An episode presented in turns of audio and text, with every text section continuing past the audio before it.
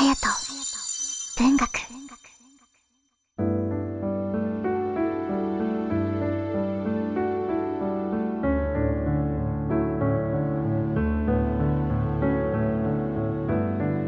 皆さんいかがお過ごしでしょうか？8月3日水曜日。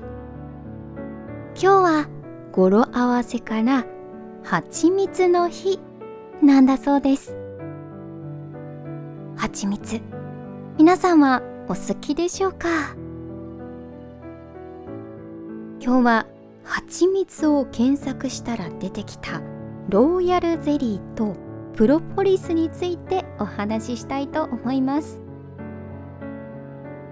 まずローヤルゼリー。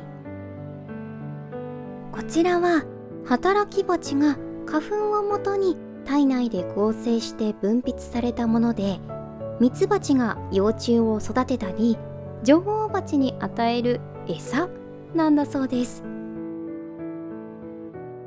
成分は蜂蜜は糖質ですがローヤルゼリーは高タンパク質となっていて蜂蜜とは違うことがわかりますよね。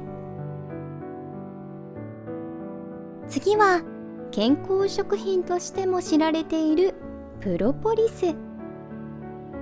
こちらはミツバチが植物の樹脂を集めてきて巣の隙間などを塞ぐために利用しているものなんだそうです。なので蜂さんは食べない巣の隙間を埋める素材ということです。他にも熱にも強い抗菌性を持つマヌカハニーなど蜂蜜を調べているといろんなカタカナのものが出てきて楽しかったです。ちなみに私は以前喉を痛めたことがありましてその際は蜂蜜専門店で症状に合うものを調合していただいておりました。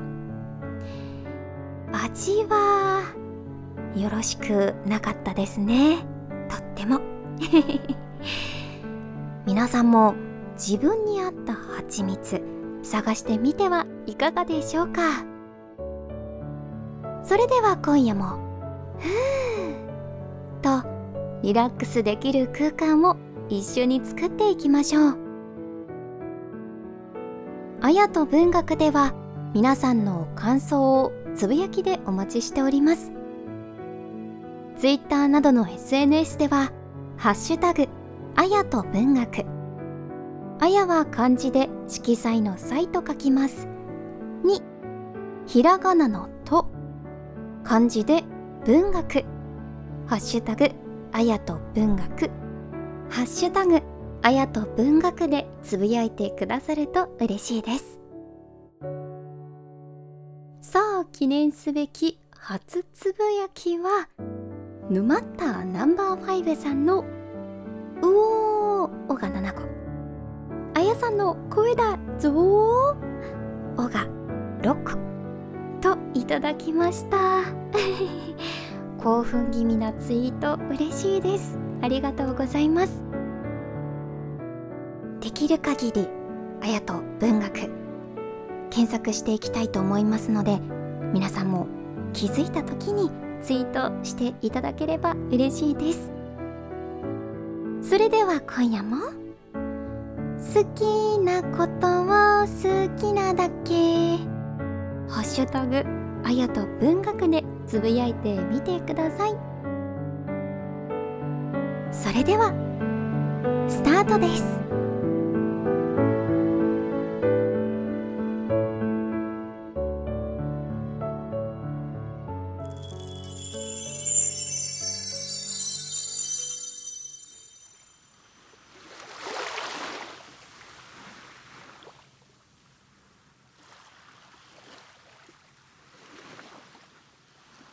蜂と熊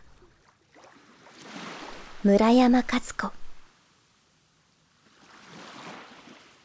一匹の子熊が森の中からのこのこと日当たりのいい野原に出てきて倒れていた丸太の上に腰を下ろして嬉しそうにふふんと笑いました。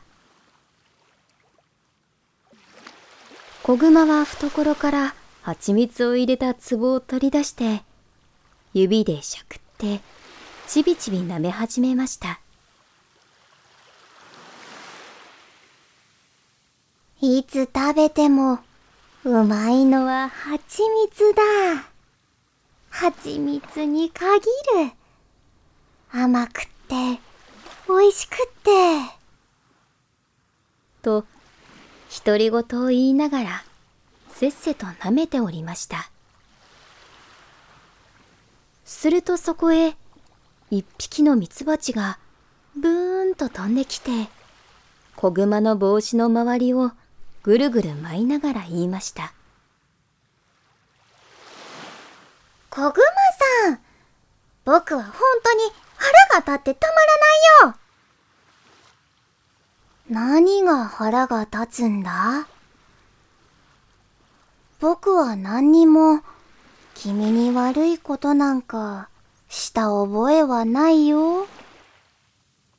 と、子熊はやっぱり蜜を食べながら答えました。するとミツバチは、だって君、考えてみたまえ。僕たちが長い間苦労して貯めた蜜を、それこそベロベロと見ているうちに舐めちまうんだもの。これくらい腹の立つことはないよと、羽を震わせて言いました。子熊はこう言われてみると、なんだか蜂に気の毒なような気持ちになりました。そこで、ハチくん、そんなに怒らないでくれ。その代わりに、僕は君をいいところへ連れてってあげよう。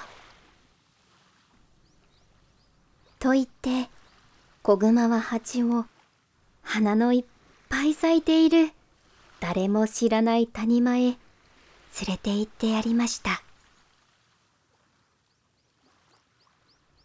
蜂と熊。村山和子。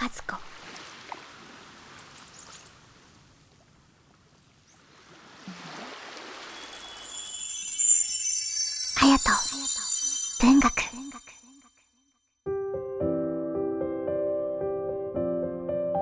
綾と文学。